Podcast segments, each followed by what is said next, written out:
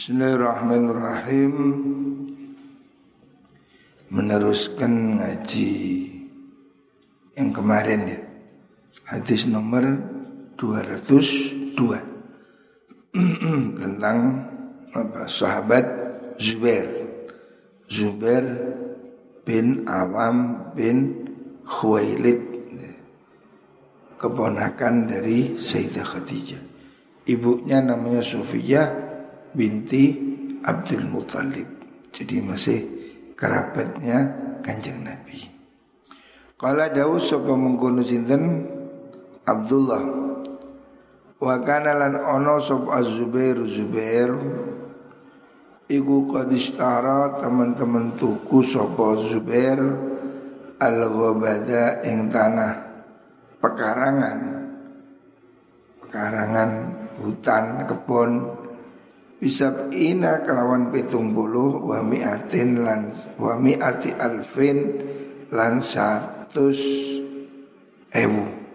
Dia beli harga seratus tujuh puluh ribu.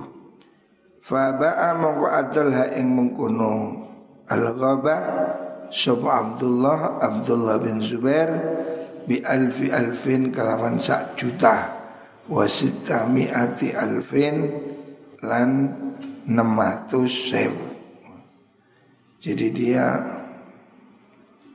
belinya cuma 170 Belinya 170 dinar dijual 1 juta 600 Jadi kekuatan aset.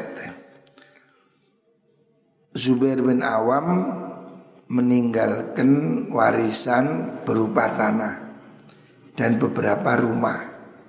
Tapi dia punya hutang yang luar biasa besar. Hutangnya kemarin di total jumlahnya satu juta seratus ribu dinar. Dia tidak meninggalkan uang tapi dia meninggalkan tanah dan bangunan tanahnya oleh anaknya Abdullah dijual laku satu juta enam ratus. Artinya dari penjualan tanah sudah lunas.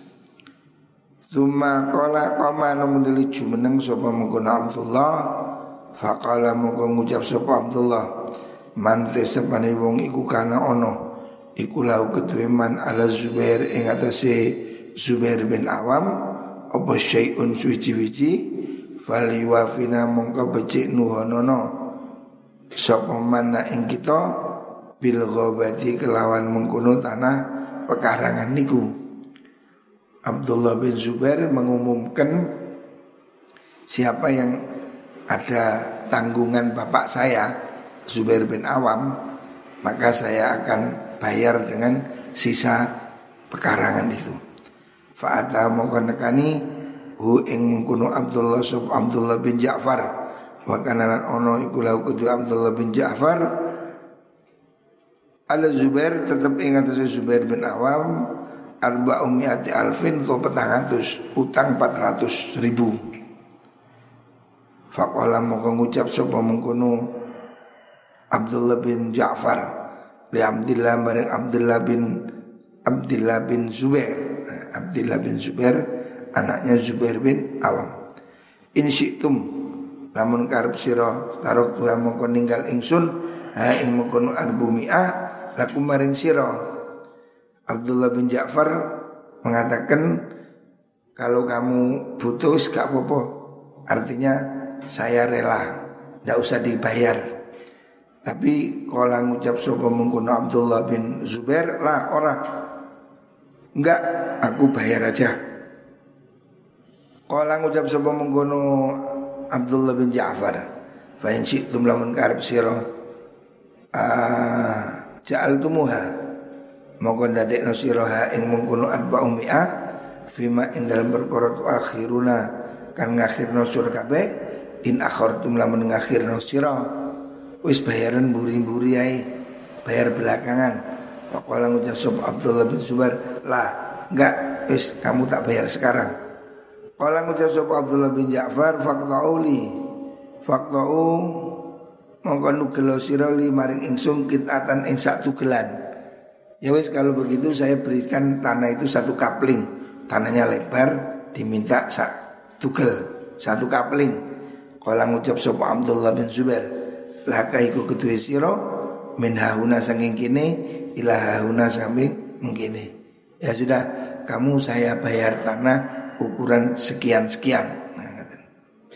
Faba mongko atol sopo Abdullah Abdullah bin Ja'far minha saking mungkuno ghabah niku art faqadha mongko nyauri sopo Abdullah anu saking mungkuno Zubair dainahu ing utangi Zubair wa aufahu lan nyauri sopo mungkuno-mungkuno Abdullah hu ing mungkuno Abdullah bin Ja'far wa bagian tetap minha sanging mengkuno ghaba apa arba'atu asumin petang bagian wa nisfun lan setengah.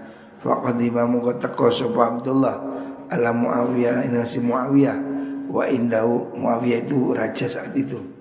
Wa indahu kono sing ngersane mengkono Muawiyah Amr bin Usman te Amr bin Usman wal Munzir bin Zubair wa Ibnu Zum'ah faqala maqala ngucap lahu Mari mengkun Abdullah bin Mu'min Zubair Sopo Muawiyah itu Muawiyah. Kam kawam tal ghabah Kam ing piro kawam ngaji kertosiro Berapa kamu hargai? Al ghabata ing tanah pekarangan itu Tanah kebun. Kebun maksudnya Ghabah itu bisa berarti hutan Maksudnya hutan ya kebun Kalau ngucap sopo mengkun Abdullah Kulu sahmin utai saben-saben sabagian Iku bimi ati alfin kelawan satu sewu Dinar. Orang ngucap sebuah mawiyah Kam piro bahagia tetap min hasangking mungkun ard Orang ngucap sebuah Abdullah bin Zubair Arba'at asumin iku petang bagian Wanis dan setengah. Fakola mongko Ngalap sopa al-Munzir bin Zubair Ngucap sopa al-Munzir bin Zubair Qad akhadtu temen ngalap ingsun minha sing mengkono waba sahman ing sabagian ati alfin kelan satu sewu. Uh, Abdullah bin Zubair ditanya berapa harga tanahnya. Ini saya kapling tinggal empat setengah. Satu kapling berapa? Seratus ribu. Akhirnya semuanya beli. Saya beli satu, saya beli satu. Dibeli, laku semua. Wakala ngalap sopa Amr bin uh, Utsman Qad akhudtu ngalap ing suminda sanggeng mengkuno kaba sahm sahman ing bagian. Bimiatin kelawan satu sewu. Wakala ngucap sopa ibnu Zum'ah? Qad akhudtu ngalap ing sun minda sanggeng mengkuno kaba sahman ing bagian. Bimiatin alfin kan satu sewu. Semuanya antri beli semua. Wakal dan sopa Amr bin Usman. Diwang Fakolah ngucap sopa Muawiyah Muawiyah kam bagia minha kam biro bagia tetap minha sengin arat Kala ngucap sopo Abdullah Sahmun Karisa bagian wanis min lan separuh. Kala ngucap sopo Muawiyah Kot akhotu ngalap insunu ing mengkono saham Bi khamsina kalau seket wa mi'ati alfin lan satu sewu Kala ngucap sopo Abdullah? Arawi ini ku wa adol sop Abdullah bin Ja'far. Nasibahu ing bagian Abdullah bin Ja'far min Muawiyah tasangi Muawiyah. Bisiti mi'ati alfin kelan 600 sewu. Falamma faragha maksani rambung sapa Ibnu Zubair Abdullah bin Zubair min qadha itainihi saking nyauri utangi Zubair bin Awam. Kala mau ngucap sapa Banu Zubair anak Zubair anak-anak yang lain. Anaknya ada sepuluh laki-laki sebelas perempuan. Istrinya tujuh Tapi maksudnya ganti. Abdullah Zubair bin Awam ini menikah tujuh kali. Yang terakhir tinggal empat Anaknya dua puluh satu. Iksim arahnya yang baru jaluk bagian. Iksim bagi sirolana maring kita Mirotana ing bagian kita. Kala ngucap sopa mengkono mengkono Abdullah Falak dihi mongko bak nyawuri ingsun. I ing mengkono-mengkono ten niku. Si utangi tak selesai no ngoten. Faja'ala mongko tumandang oh siri oh kalau aku jawab sama Abdullah la ora. Tidak tidak dibagi sekarang wallahi demi Allah. La aksimu orang bagi ingsun bainakum antara sira kabeh hatta unatia sehingga ngumumaken ingsun undang-undang ingsun ngumumna ingsun bil musimin dalam musim haji arba'a sinina kelawan petang tahun Abdullah bin Zubair menunda pembagian warisan sampai empat tahun. Karena dia setiap tahun musim haji orang-orang kumpul diumumkan siapa yang masih punya tanggungan utang pada bapaknya. Ala eling-eling mantes sapane wong kana ono iku lau kuduman ala Zubair ing atas Zubair bin Awam apa tenun utang? Falyatina mongko becik nekani sapa manna ing ingsun. Fal nakdi mongko nyaur ingsun di ing mengkonuten siapa yang bapak saya punya utang ke sini saya bayar. Itu sampai empat kali musim haji. Untuk memastikan bahwa bapaknya betul-betul tidak punya hutang seperti itu faja'ala tumandang sopa Abdullah. Kula sanatin ing dalam saben tahun. Yunadi undang-undang sopa Abdullah fil muslimin dalam musim. Falam matas mangsa niliwat apa arba usinina petang tahun. Qasama mongko bagi sapa Abdullah. Bainahum antarane mengkono warasa. Wa dafa'alan nyerahno sapa mengkono Abdullah. Asulusa ingkang sepertelu. Maksudnya sepertiga itu warisan. Wasiat Wakanalan ono ikuli Zubair. Kedua Zubair bin Awam Arba uniswatin toy papat piro-piro bucu wadon. Fa asoba mongkong merkoleh. Sopo kulo meratin saben-saben bojo wadon? Alfa alfin ing sak juta. Wa mi'at alfin lan satu sewu. Fa jami umalihi mongkong tes pondoni Zubair Iku homsuna alfa alfin seket juta Ternyata asetnya itu bernilai berlipat ganda. Wa mi'at alfin lan satu sewu. Rawal Bukhari. Jadi hadis ini hadis panjang tentang sahabat Zubair bin Awam. Zubair bin Awam ini salah satu dari sepuluh sahabat Nabi yang dijamin masuk surga.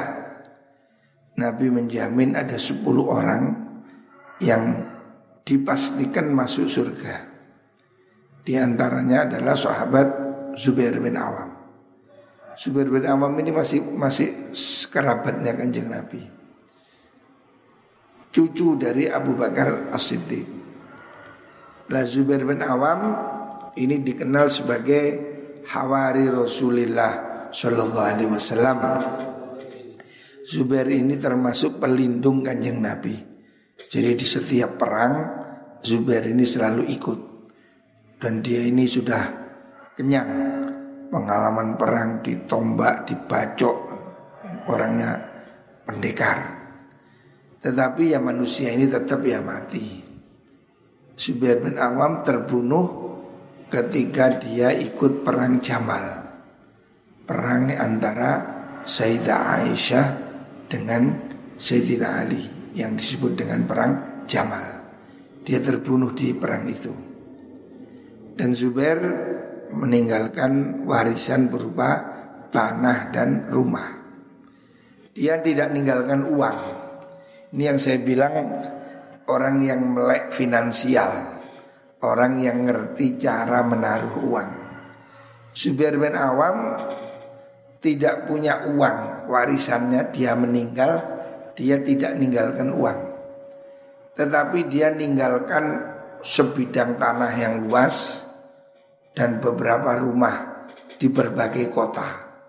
Dia punya rumah di Medina, punya rumah di Basrah, punya rumah di Kufah, punya rumah di Mesir. Ini kalau hari ini disebut dengan investasi properti, ya. beli tanah atau rumah. Ini termasuk apa? Investasi yang aman. Investasi aman jangka panjang itu kalau tidak emas ya tanah atau rumah. Nah ini sudah dipraktekkan oleh sahabat Zubair bin Awam. pada zaman itu ya 14 abad yang lalu Zubair bin Awam sudah berpikir untuk membeli aset. Dia tidak meninggalkan uang tunai, tapi dia meninggalkan warisan berupa tanah dan rumah. Dan ternyata tanah dan rumah ini kemudian nilainya berlipat ganda. Orang-orang tidak tahu, dikiranya Zubair bin Awam ini tidak punya uang buat nyaur utang. Karena oleh anaknya, oleh Abdullah dihitung utangnya Zubair ini satu juta seratus. Jumlah yang sangat gede. Dia tidak meninggalkan uang. Tetapi Abdullah bin Zubair percaya bahwa dia niat nyaur utang, dia niat tidak ngemplang, tidak lari, yakin pertolongannya Gusti Allah. Kemarin sudah dibilang bapaknya sebelum meninggal Abdullah jual aset-asetku kalau kamu kesulitan minta tolonglah pada juraganku. Abdullah bertanya, siapa pak juragannya? Gusti Allah. Bosku itu Gusti Allah. Nah, jadi Zubair bin Awam mengajari anaknya untuk tawakal. Wis yakin kon jaluk tulung nang Gusti Allah. Akhirnya Abdullah bin Zubair melaksanakan amanahnya menjual aset-asetnya. Ternyata asetnya ini ber, ber naik laku berlipat ganda. Contoh tanahnya aja tanah pekarangannya yang dia dulu belinya bapaknya cuma satu juta seratus terjual satu juta enam ratus. Jadi kan naik sepuluh kali lipat. Tanah ini setiap tahun rata-rata naik 20 persen. Kalau kita beli tanah hari ini 100 juta lima tahun lagi bisa laku satu miliar Asal tanahnya itu strategis Kalau tanah di pinggir jalan Itu rata-rata setiap tahun naik 20 persen Dan ini terus naik menaik Ini sudah terbukti ya simpanan aset tanah itu tidak ada matinya, mesti selalu naik. Ya contoh ini kapling pondok ini dulu kan kaflingan ya. Saya dulu beli kafling ini tanah yang dibuat pondok ini dulu satu kaflingnya cuma 4 juta tahun 94 Hari ini berapa satu kapling? Terakhir saya beli itu berapa tahun yang lalu itu satu kaflingnya ya masih hampir 80 juta.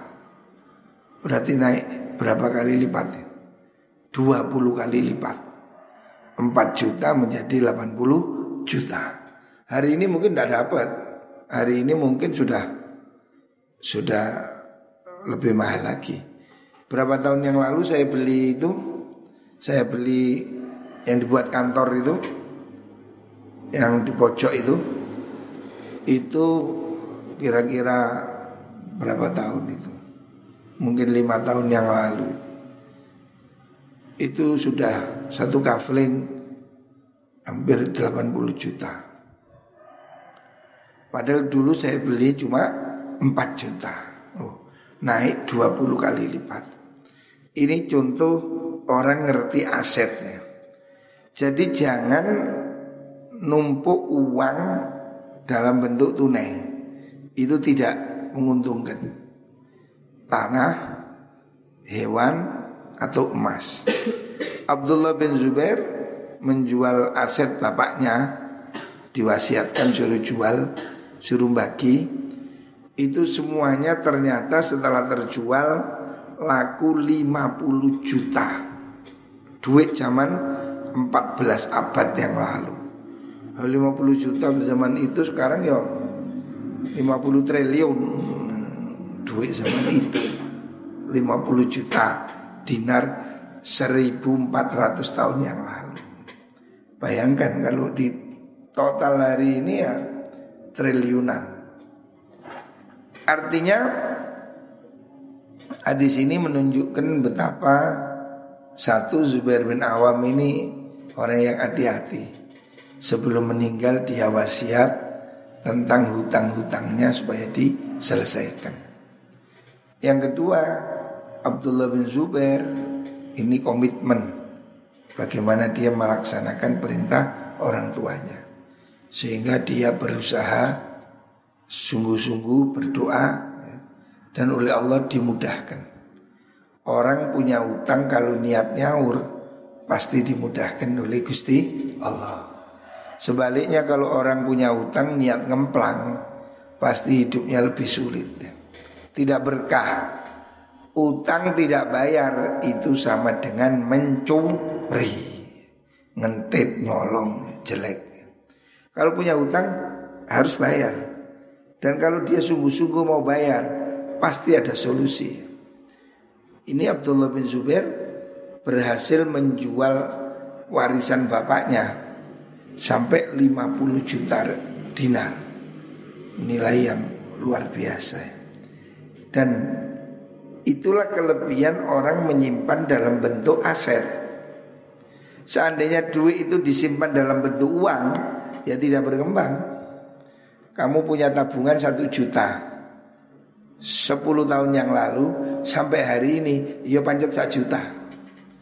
Tapi kalau satu juta itu dulu kamu belikan emas 10 tahun yang lalu mungkin emas masih 200 ribu Dapat berapa gram?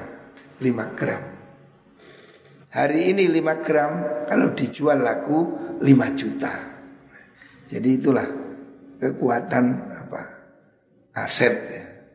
Kita ini harus belajar untuk menyimpan aset bukan menyimpan uang apalagi menghabiskan uang.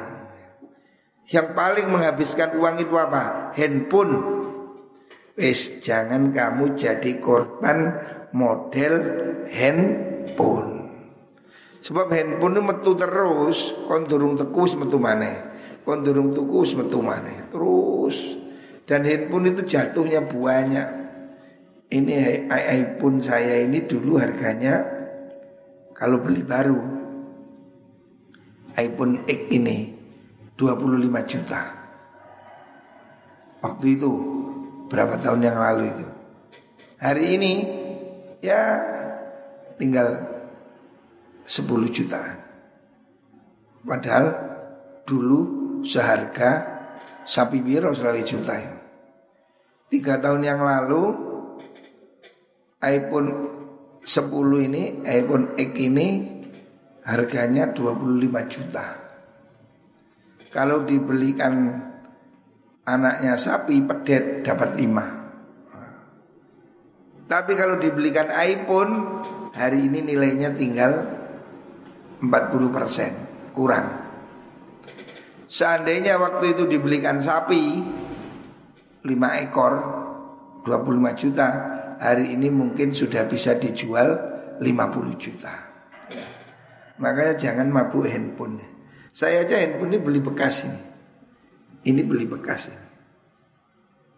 Waktu baru saya nggak beli. Ini dulu barunya 25 juta. iPhone XS, XS apa itu? Ini dulu harganya saya masih ingat 25 juta. Saya nggak beli. Saya ini second aku tuku tukar tambah 8 juta. Bayangkan kalau beli dulu baru 25 juta. Wah bangkrut. Makanya jangan ganti-ganti handphone negara rusak gak ganti.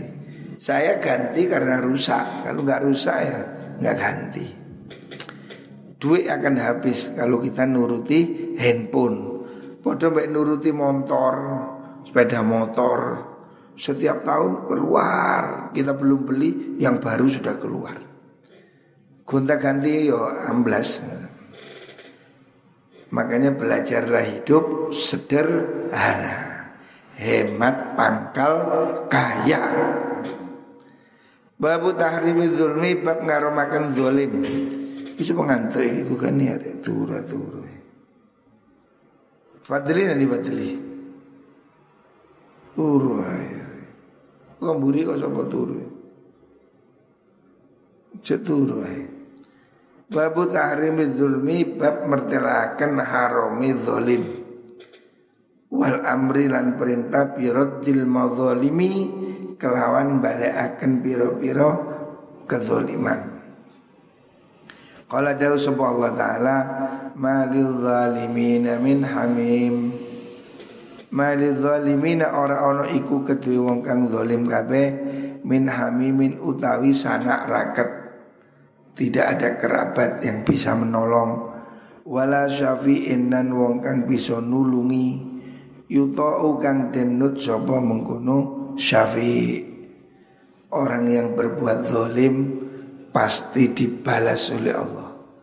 Di dunia ataupun di akhirat dan tidak ada yang akan bisa melindungi dia mungkin dia bisa lari dari hukuman di dunia tapi dia tidak akan lari dari hukuman di akhirat. Qala ta'ala wa ma lidzalimina min nasir wa ma lidzalimina lan ora ono iku ketuwi wong kang zalim kabeh min nasirin utawi wong kang bisa nulungi. Orang-orang zalim itu tidak akan ada yang bisa menyelamatkan dia dari ancaman Gusti Allah. Ya. Orang zolim itu pasti akan dibalas Kamu jangan berbuat zolim Sebab mungkin tidak sekarang Tapi suatu saat pasti kezoliman akan mendapat balasannya Malu zolimina min nasir. Wa ammal ahadisu anapun te pira-pira hadis Faminha Iku setengah saking ahadis. Hadis Abi Dzar utawi hadis Abi Dzar radhiyallahu anhu al mutafaq al mutaqaddimu kang wis dasi fi akhir babil mujahadati ing dalam akhir bab mujahadah. Ini dalilnya banyak sekali tapi sebagian nanti masih akan dibacakan di sini. Artinya Imam Nawawi dalam kitab Riyadus Salihin akan mengambil beberapa hadis saja. Yang intinya larangan keras. Orang jangan berbuat zolim jangan menganiaya orang lain. Jangan menyakiti orang lain. Perlakukan orang lain seperti kamu ingin diperlakukan. Kalau kamu tidak mau dicuri jangan mencuri. Kalau tidak mau ditipu jangan menipu. Ini hukum yang harus diukur dilakukan untuk kita di mana aja ya. Ayat-ayatnya jelas banyak sekali Zolim itu zulumat Gelap. Orang zolim hidupnya akan jadi gelap Di dunia dan di akhirat. Makanya mesti belajar jujur ya. Termasuk zolim ya nyolong itu zolim Ngentit nyolong itu zolim. Kalau kamu dipercaya Jangan berkhianat. Jangan kamu Memperkaya diri sendiri Dengan cara yang tidak halal Itu zolim Zolim Zulmah. Gelap. Artinya gelap di dunia Gelap di akhirat. Makanya Mesti hati-hati. Wallah